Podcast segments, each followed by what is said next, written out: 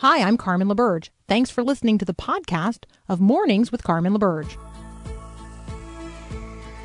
Your daily encouragement that God has the world in the hollow of his hand. This is Mornings with Carmen LaBerge on Faith Radio.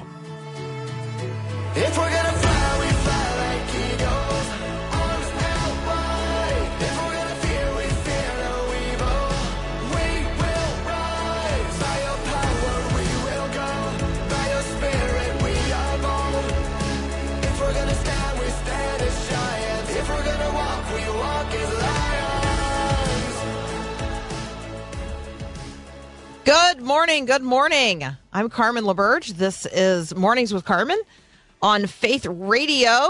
Thank you so much for including me in your day today. Where are you in the Word? Where are you in the Word today? I am in John 5 24. It's Faith Radio's Growing Your Faith verse of the day. You can sign up to receive it in your inbox at myfaithradio.com. John 5 24. Jesus is speaking here and he says, I tell you the truth. Those who listen to my message and believe in the God who sent me have eternal life. They will never be condemned for their sins, but they have already passed from death to life. So, where do you stand in this passage? Where do you stand in this promise? Have you already passed from death to life? Do you recognize that you no longer stand under condemnation for sin because Jesus has paid it all. I mean, Jesus is like, hey, I'm telling you the truth here. Those who listen to my message and believe in God who sent me have eternal life. Like, that's the promise of Jesus directly from his lips.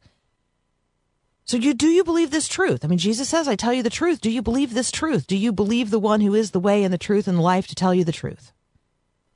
Do you believe do you take God at his word? Do you take God at his word in John 5:24 and do you take God at his word, the word be, become flesh to dwell among us full of grace and truth? Jesus who is the way and the truth and the life. Do you believe this? When Jesus says, Those who listen to my message and believe in God who sent me have eternal life, do you believe this? Do you take God at his word? When Jesus says, Those who believe in the God who sent me, those who listen to my message, have already passed from death to life, do you believe this? Do you live in the reality that you're already dead?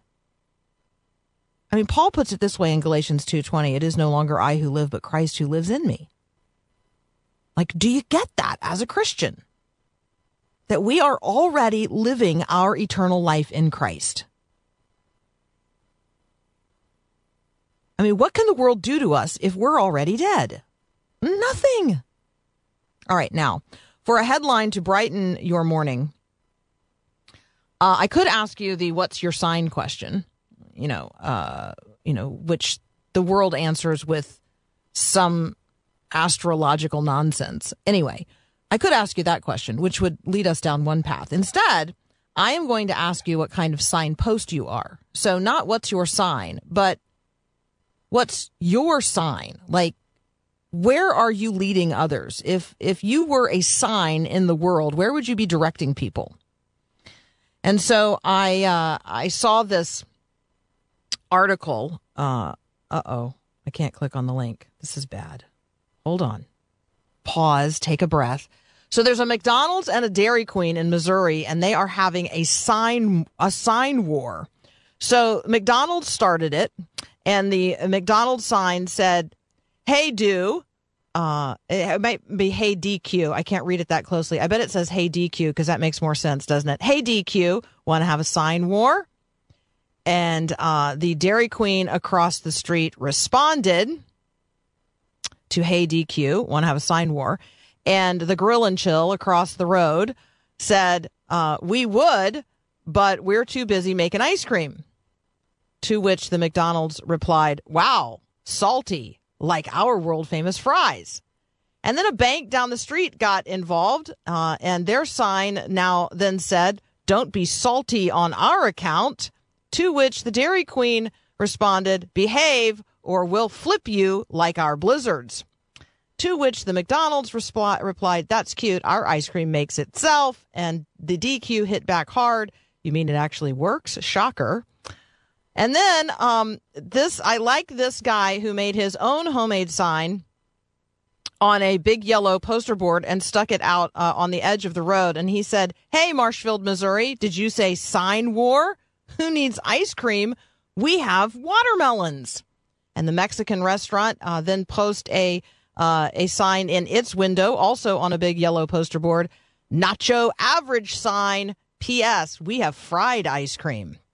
The uh, the bank jumped back in. Ice cream machine broken. We have a loan for that. McDonald's forged on. What's a milkman in pantyhose? A Dairy Queen. But Dairy Queen wasn't giving up. Why dine with a clown when you can eat with a queen? And then McDonald's sought to draw Sonic into the fray. Sonic makes you eat in your car. We invite you inside. And Dairy Queen then brought up the meat. Where's your meat come from, old McDonald's? And Wendy's jumped into that. Arch, how long does it take to thaw that frozen beef? And then it was an all out war, and the bank was involved again and said, hey, just checking in on the sign war, which of course uh, brought others in. Hey, sign war, we're just here for the show. Um, and that was from a real estate uh, company. So, what's your sign? Like, if you were broadcasting out there in the world on on the side of the road, you know, how are you going to function as a human signpost today that directs others uh, to Jesus, to the kingdom, to the kingdom's advance? Yeah, there you go. What's your sign? Nick Pitts is going to join us in just a second. Uh, I'm going to ask him that. What uh, what Where's he directing people today? Where are you directing people today? You're listening to Mornings with Carmen. I'm Carmen LaBerge, and this is Faith Radio.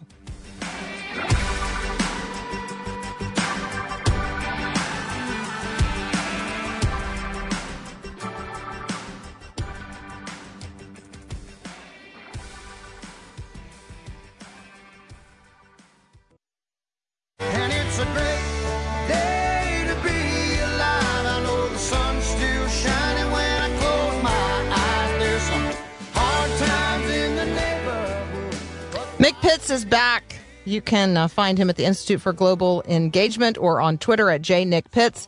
Uh, Nick, you'll be glad to know people are chiming in. Uh, Kim is has got the fruits of the spirit on her sign. Jeff has got either got Jesus or no Jesus, no peace. I like that one. Uh, Gay says my sign just says Jesus saves. Joe says, um, "Oh well, there you go. Well, he he's signing his as Grumpy Joe, so I'm not reading it." Grumpy Joe, joyful Jesus. That's what Grumpy Joe's sign would say. All right, um, Nick, your sign would definitely be a a joyful, bright, uh, shiny yellow face. Oh, there it is. I, I feel every time I, I don't know if any of your listeners can resonate. Every time I hear what your sign, I always think about Bill Engvall from the uh, the comedian with Jeff Foxworthy, and he always Totally. Goes, Actually, your- that's like here's your here's your sign. Yep, there's your Mhm. sign. There it is. Mhm. Oh, well, Mhm. so good. So good to be with you. So good to be in air conditioning and record breaking Oh. temperatures down here in Texas. Um, and so excited to kind of talk a little bit more. Yeah. So the world is on fire and hell is Yeah, hot. yeah. So that leads us directly into our conversation about whether or not there's a satanic panic going on in America right now. So you want to hit it? some of these some of these uh, satanic panic headlines? Yeah, it, it's it's shocking. We're seeing, you know, the devil went down to Georgia, but apparently he's not staying Ah! there because he's going everywhere, right? And so you've got um, individuals using the sata- satanic language in Ukraine right now, where again we're seeing it reiterated like it was back in March when the invasion initially happened. You have uh, Russian officials beginning to say that they are fighting a holy war against a satanic enemy, inferring that Ukraine is uh, allowing um, values and perpetuating norms that are against the church. Um, uh, they're starting to use some of that holy language in Russia and Ukraine. You've got it on, over in Georgia um, with the with the statues uh, that came down, the kind of similar to Stonehenge statues that came crumbling down. That some were um, asserting that they were uh, doing so uh, in light of um, kind of the satanic, the, their perceived satanic uh, perception of these statues. And then you've also got it on the TV uh, with Stranger Things 4 uh, continuing just to spread like wildfire across the popular imagination and um, them claiming and using some of that satanic language and imagery. So it's all over the place, Carmen. It is all over the place. And so I bring it up because I think that we have become so accustomed to language that refers to Satan um, or making light of Satan in, let's say, comedy or, um, you know, or other forms of media. Um, we we reduce we act as if we can reduce Satan and his power to something um, that we might be able to control or manipulate. And I just wanted to highlight it because this is a danger zone that I think a lot of people um, don't recognize the the risk involved. completely agree. I think it, I think that there is wise words to be uh, that we need to heed when we hear when we read in Scripture and um, and Paul's letter to the Corinthians that Satan is a fallen angel of light. There's a beauty that allures us to him and, and to recognize that though he is not like God, uh, unlimited in power, he does have power, and that it, it's very captivating. And the vast majority of Americans um, would say that they do believe in Satan. I think the last poll I saw was uh, approximately 70% of Americans would believe so. But the reality is there's another 30% out there that m- maybe they don't believe in him, but the, regardless, um, as David Foster Wallace said, we're all worshiping creatures.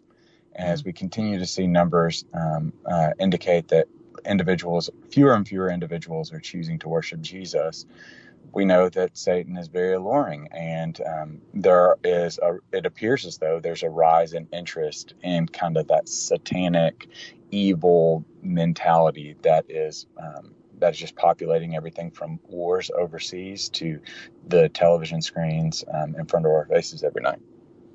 Yeah, and I don't want us to be fooled by the claims of so-called Satanists who say they're, you know, they're really atheists. They're not worshiping Satan. They don't even, you know, like even believe in the reality, the supernatural reality of uh, of his power. Um, don't be fooled by that. Like uh, those people are fooled like twice. Um, but don't be fooled by claims of Satanists who say they're actually not spiritual. Like that's that is just ridiculous on the face of it. Oh yeah, like I, that's why I always go back to that David Foster Wallace. He's got a brilliant um, com- uh, commencement address that he gave to Kenyon College, and he opens it. He makes the assertion that it is largely shared, and I, I drew upon the idea that we all worship something. We're all worshipers mm. in some form or fashion, and uh, the opening illustration is so apt for this. It's uh, one fish turns to another fish and says, "How's the water today?" The other fish responds, "What's water?"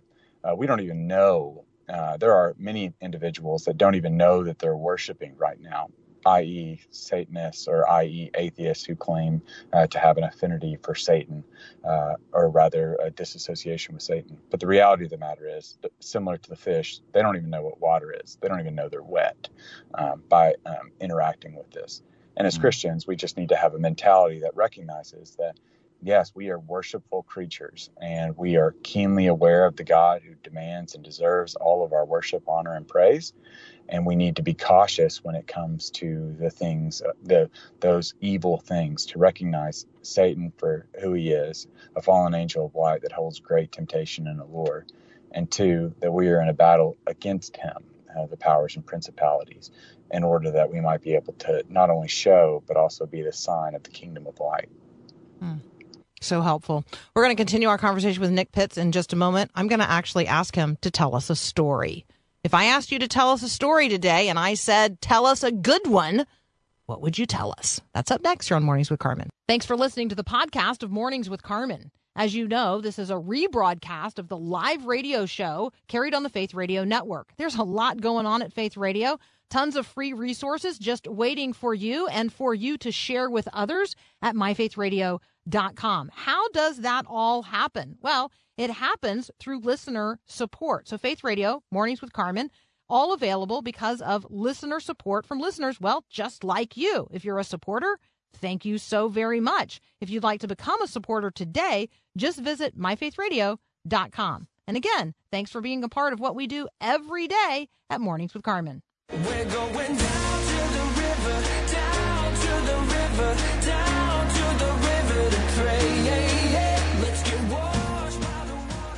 All right, sometimes we just need a good story.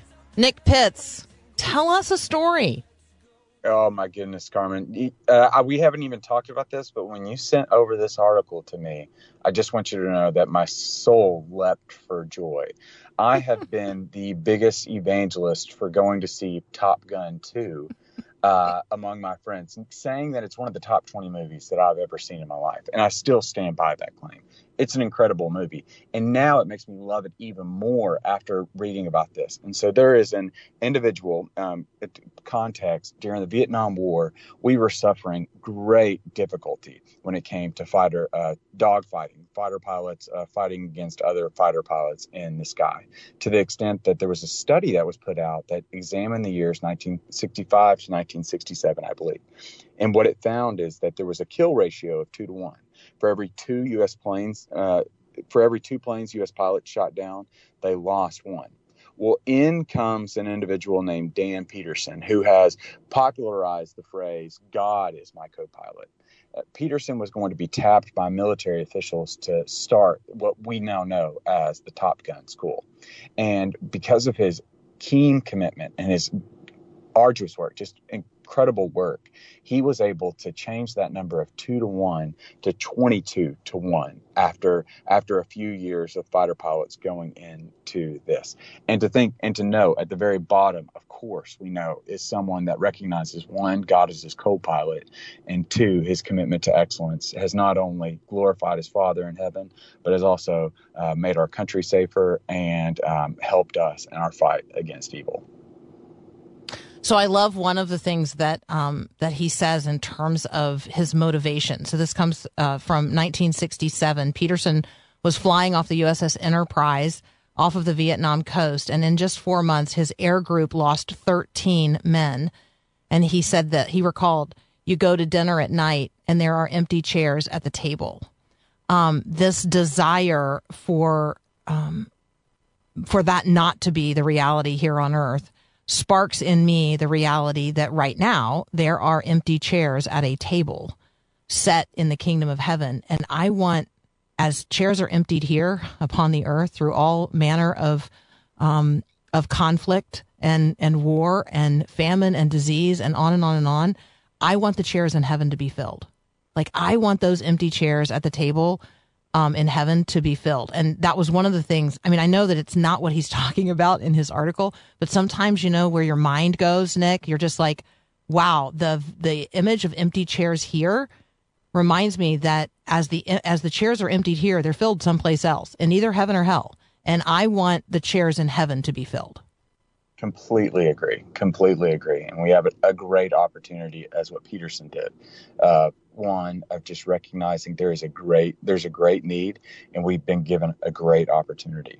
Now, some are going to build Top Gun schools um, that are going to help our U.S. military, but all of us are going to encounter ourselves in a danger zone because we're entering into spiritual warfare, right?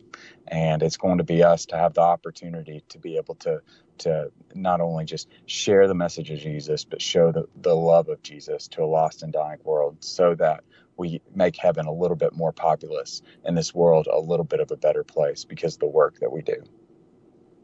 Yeah, I love um, how he gives God all the honor and glory.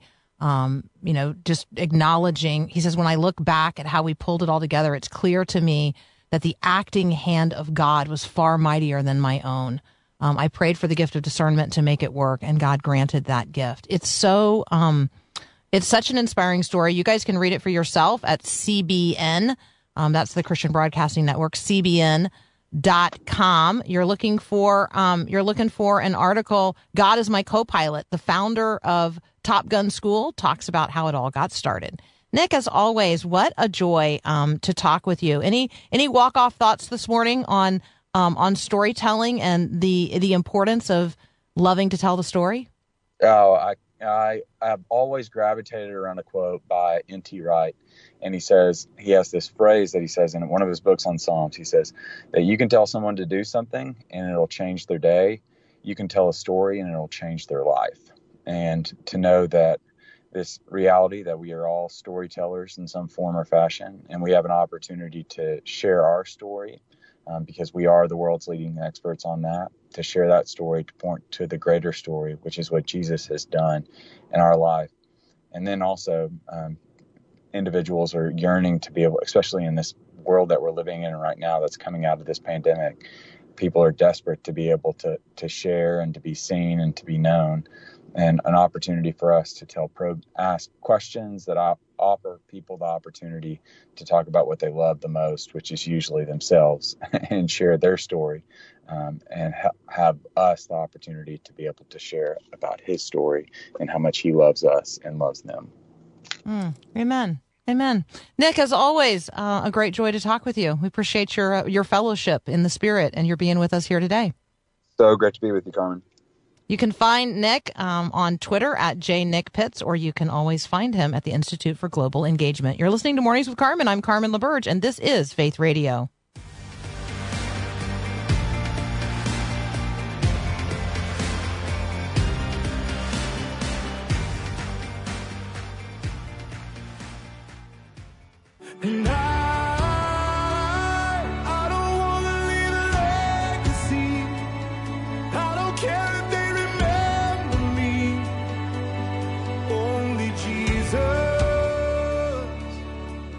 I love that you're sending me uh, your signs. So thank you so much.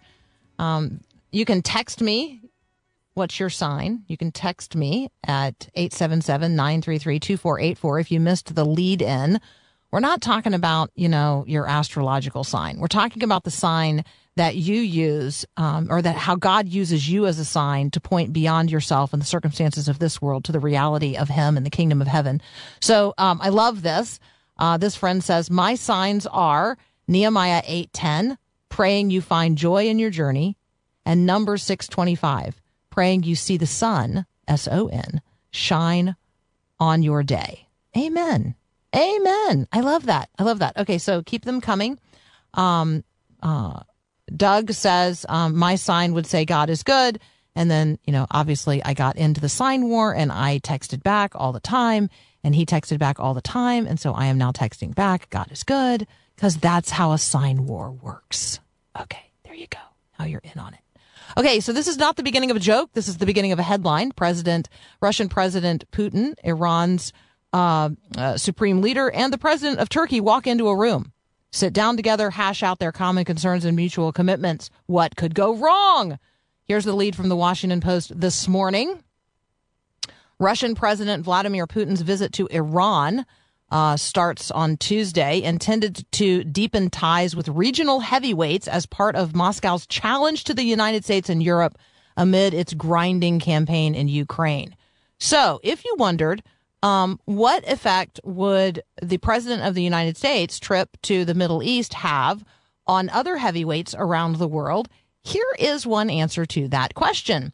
When the president says, Hey, I just want to let everybody know we're flexing our muscles and making sure that you know we're not, um, we're not receding from the international scene. We're not going to let Russia or China or Iran um, press in. Well, Russia and Iran and Turkey are pressing in today. Um, this is only President Putin's second trip outside of Russia since um, his tanks rolled into neighboring Ukraine in February.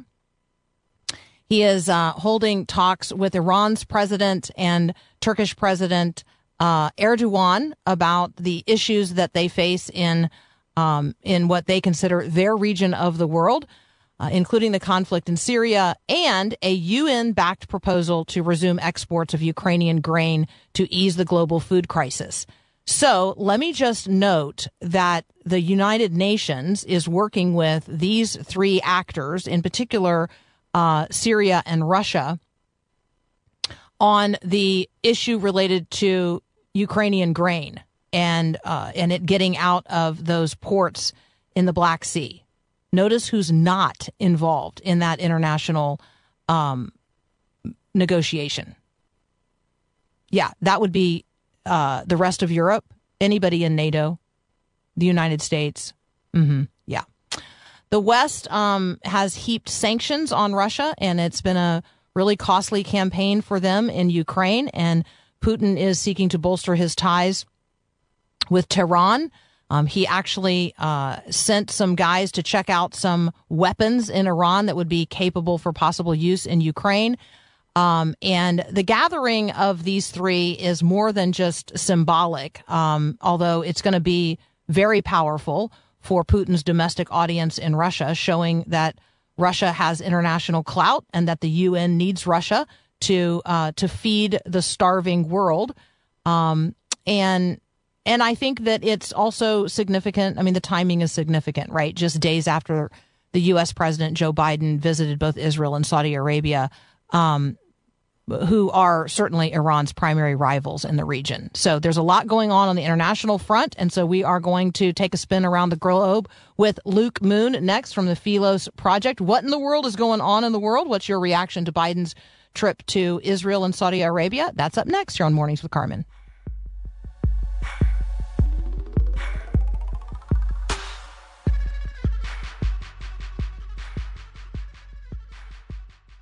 The wise men will bow down before the throne,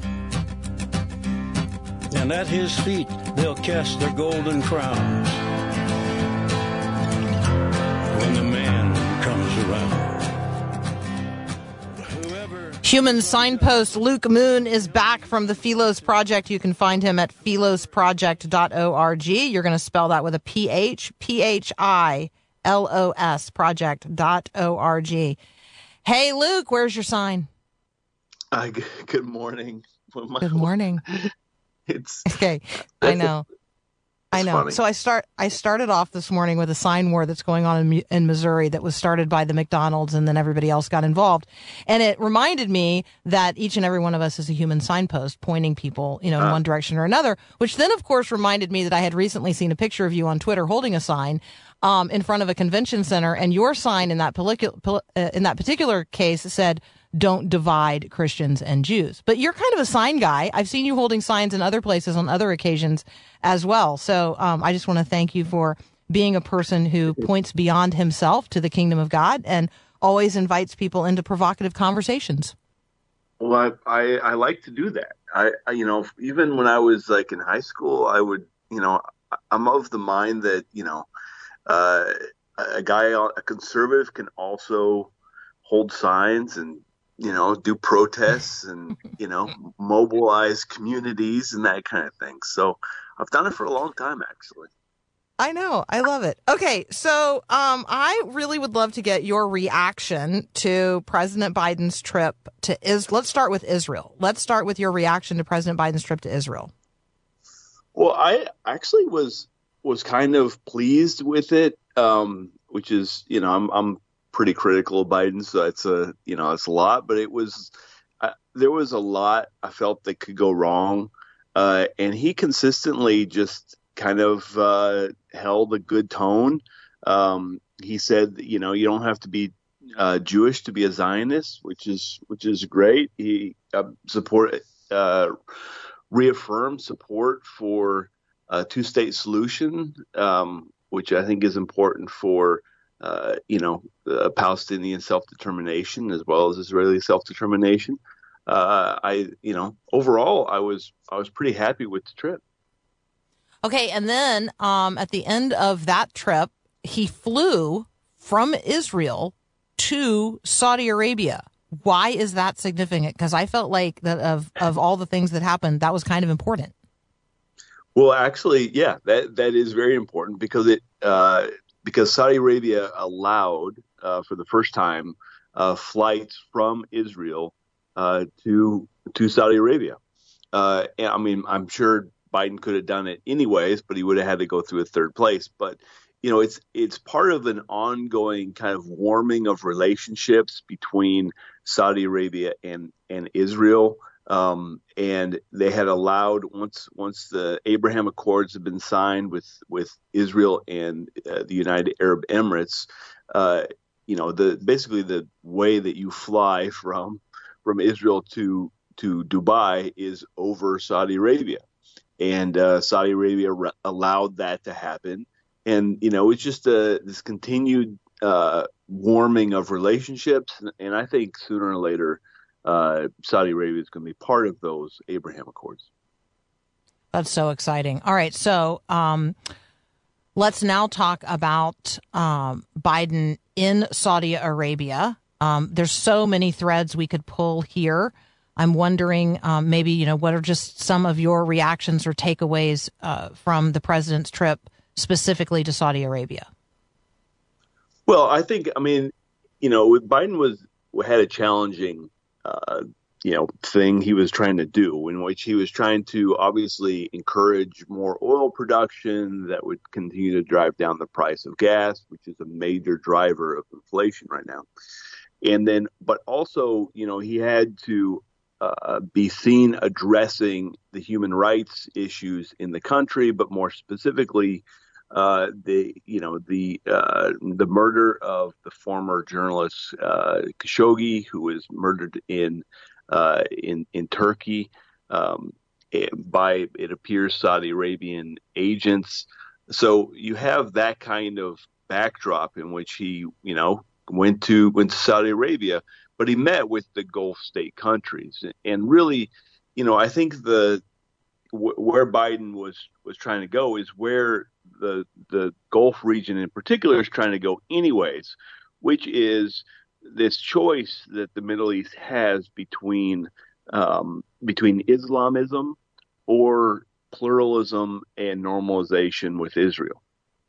And I think that's really the the kind of the main thrust of of a lot of the conversation taking place in the region. I mean, there is this Islamic civil war in the background between Iran and Saudi Arabia, and you know the Biden administration is is trying to revive the you know the nuclear deal, uh, and it's w- with Iran, and at the same time not you know uh, also it also kind of needs oil from Saudi Arabia, and you know there's it's much a, a much stronger kind of economic region uh, in the Middle East, and so he's trying to do that balancing act where where on one hand uh, make a deal with Iran, on the other hand not lose its relationship with the Saudis and the other Gulf states.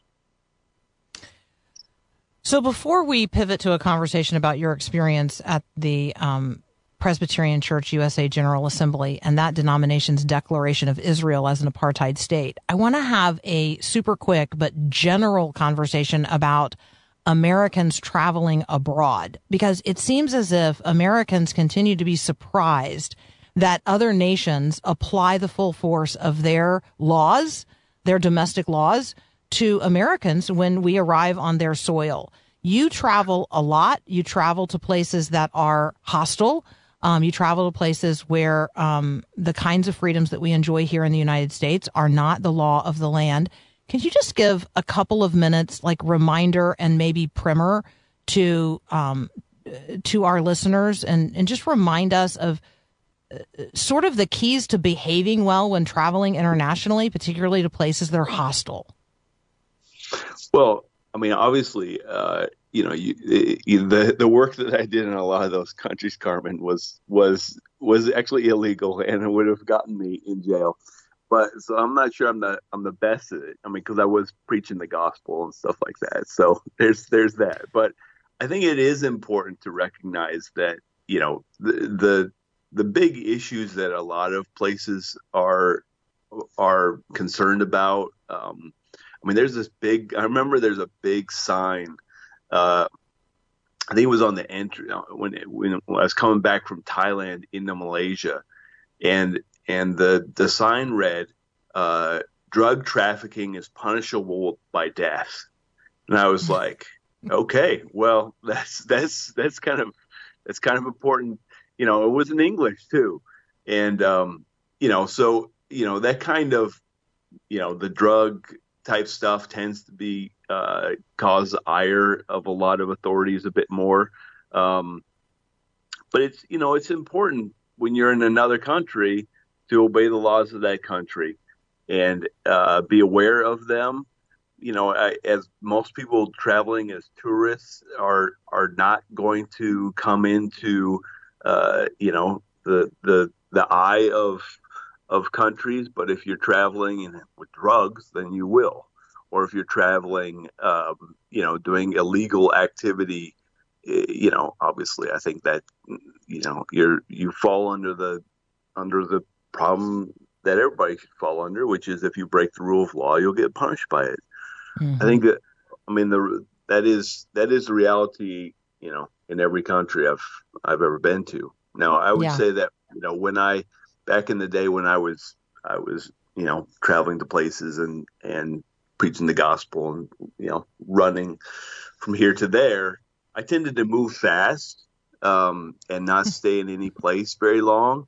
You know, a day, two days, um, as a, you know, trying to make sure that I was you know staying ahead of anybody's overly bad complaints about me. I would stay in regular um, places, um, eat in regular restaurants, you know, act very normally, uh, and and yet also, you know, preach the gospel. So We're going to continue our I don't know if that's helpful conversation. Say, say it again. You also what? So I don't know if that's very helpful. Well, uh, yeah, I, the mindful, being mindful of the laws of a particular land to which you are traveling and recognizing that the freedoms we enjoy here in the United States are not uh, uh, the experience of people around the world. And when you cross an international border, um, you ought to know the law of their land and you ought to be prepared to be subject to it. Um, e- e- and recognizing, yeah, there are some things that we do um, by command of the gospel that um, going to put us at risk. Um, I am thinking more of the um, of the things that we imagine we are at liberty to do because we are Americans, and that uh, just because you're an American doesn't mean that the laws of America apply to you when you're not in the United States. And so that was. As people prepare to go on summer mission trips, I just felt like it's just a good, it's a good bit of a good reminder. All right, we are going to um, uh, continue our conversation with Luke Moon here in just a moment um, because he stood in protest at a meeting here in the United States of America of the Presbyterian Church USA, accusing Israel of apartheid. And we're going to have him bring us an update on what action did that denomination take, um, and how can and how might we respond. That's up next here on Mornings with Carmen. Thanks for listening to the podcast of Mornings with Carmen. As you know, this is a rebroadcast of what we do on live radio every day. There's a lot going on at Faith Radio, tons of free resources just waiting for you at myfaithradio.com. Right now, we're inviting you to share your Faith Radio story. What do you love about Faith Radio? What do you love about Mornings with Carmen? How has this program changed the way you think or the way you live, the way you engage others in the conversations of the day? We really do want to hear from you. Your story could ins- encourage someone else and certainly glorify God. So share what you love about Faith Radio by calling 877 933 2484 and leave us a message today. Again, thanks for listening.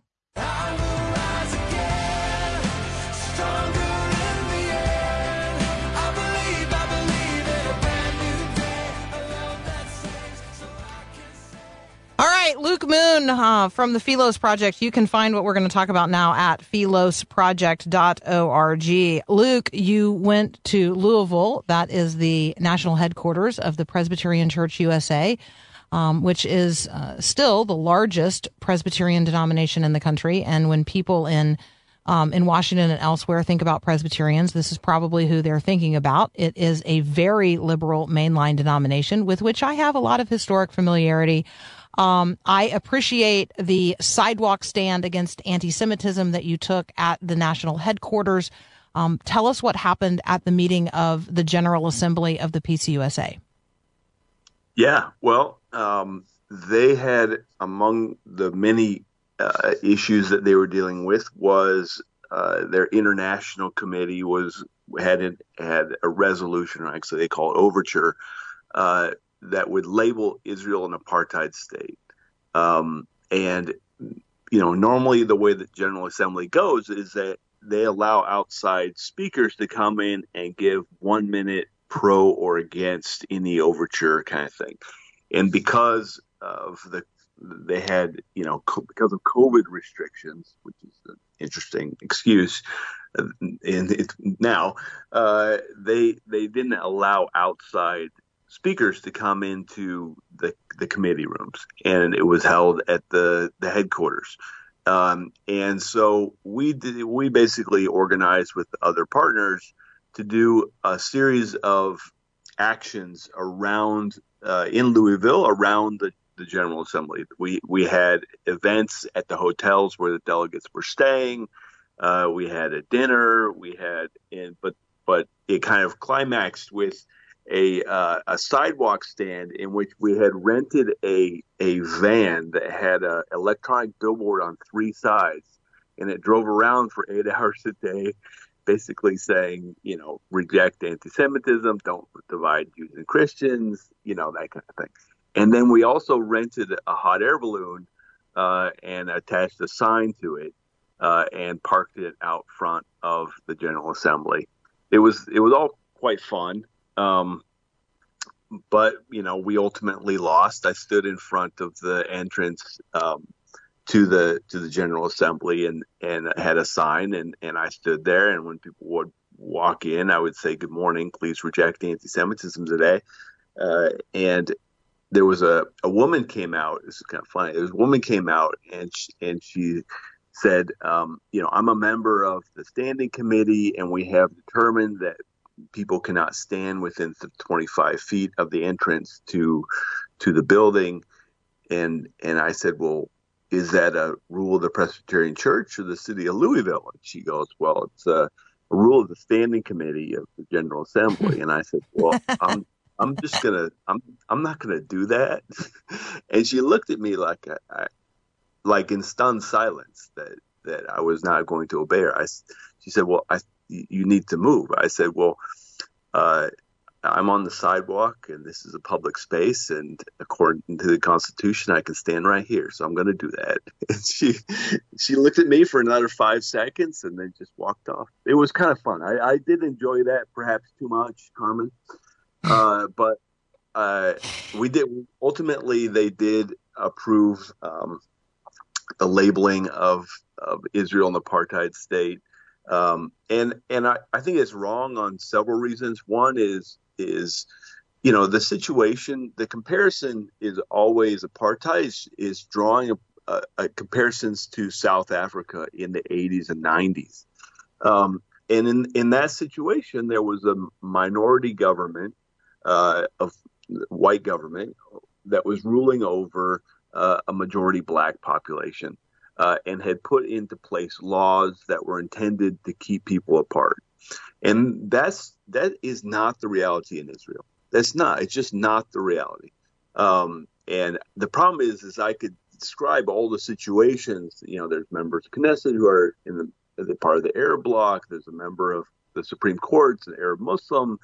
That, but it's not about facts. It's about labeling Israel an apartheid state in order to to garner emotional response to delegitimize Israel.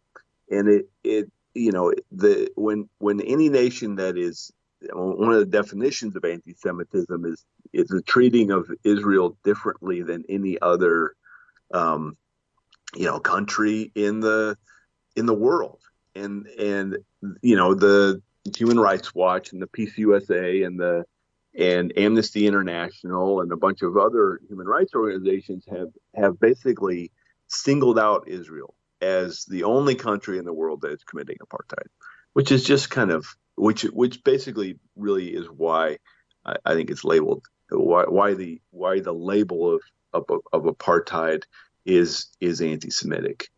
Um, and I mean, I, the other big thing for me, and the reason, you know, one of the major reasons I went, Carmen, is because, you know, there's a 2,000 year history of Christian anti Semitism. And up until basically probably 75 years ago, you know, we were Christians were right there with everybody else um, attacking the Jews. And I, I think it's, I think at any kind, any time that there are Christians, people who are self-identifying as Christians, uh, who are doing things which are anti-Semitic, I think it's important for people like me to call them out on it. And so that's why me and and our partners and um, uh, uh, other people went and and stood at in front of the PCUSA. So, if you are a member of a church that is affiliated with the PCUSA, Presbyterian Church, United States of America, USA, this is a conversation you're going to want to have with your pastor and your session, the elders of your church. It's a conversation you're going to want to have with your presbytery. Um, and, uh, and so I wanted to, uh, you know, have people be informed because there are still, um, uh, somewhere in the neighborhood of a million people who are members of PCUSA congregations uh, even though it's They- uh, shrinking at a pretty rapid is. rate. It is. I mean, they're losing almost a hundred thousand a year, and they're a million, one point one million. So basically, you know, in a dozen years, at their current rate, they won't they won't be around. Um, But they're know, making a lot of noise and a lot of furious noise on their way out. on their way out. They are. They Yeah. are. I, I do remember though, Carmen. It's like I, I- you know, it's things. The things that are happening in these mainline denominations are really insane. I mean, they really are. Um, and and it's hard. I mean, the the biggest problem for me is that, you know, as an Orthodox Christian guy, I you know I find a lot of it's not just the policies on Israel that that that bother me. It's it's most of the policies of the denomination, and it Right. and it's it's that self-professed Christian stuff, right? Where they're they're identifying as Christians, but are doing things and saying things which are fundamentally unbiblical. I mean, I remember the the first shocking thing was um, it was when I went to um, in 2018. I went to to the General Assembly to We to got like 30 seconds. all right. They they uh, opened their worship session with apologizing for the conquest of Canaan by the Israelites. that so that that um that's kind of Yeah. absurd to me. So, Yeah, there you go. Luke, as always, it's always a joy to talk with you. That's Luke Moon. You can find him at the Philos Project in Providence Magazine. We'll be right back.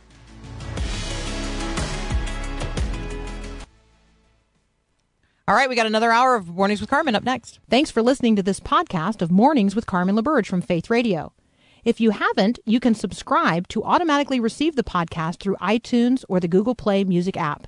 That way, you never miss an episode. It's also available anytime at myfaithradio.com.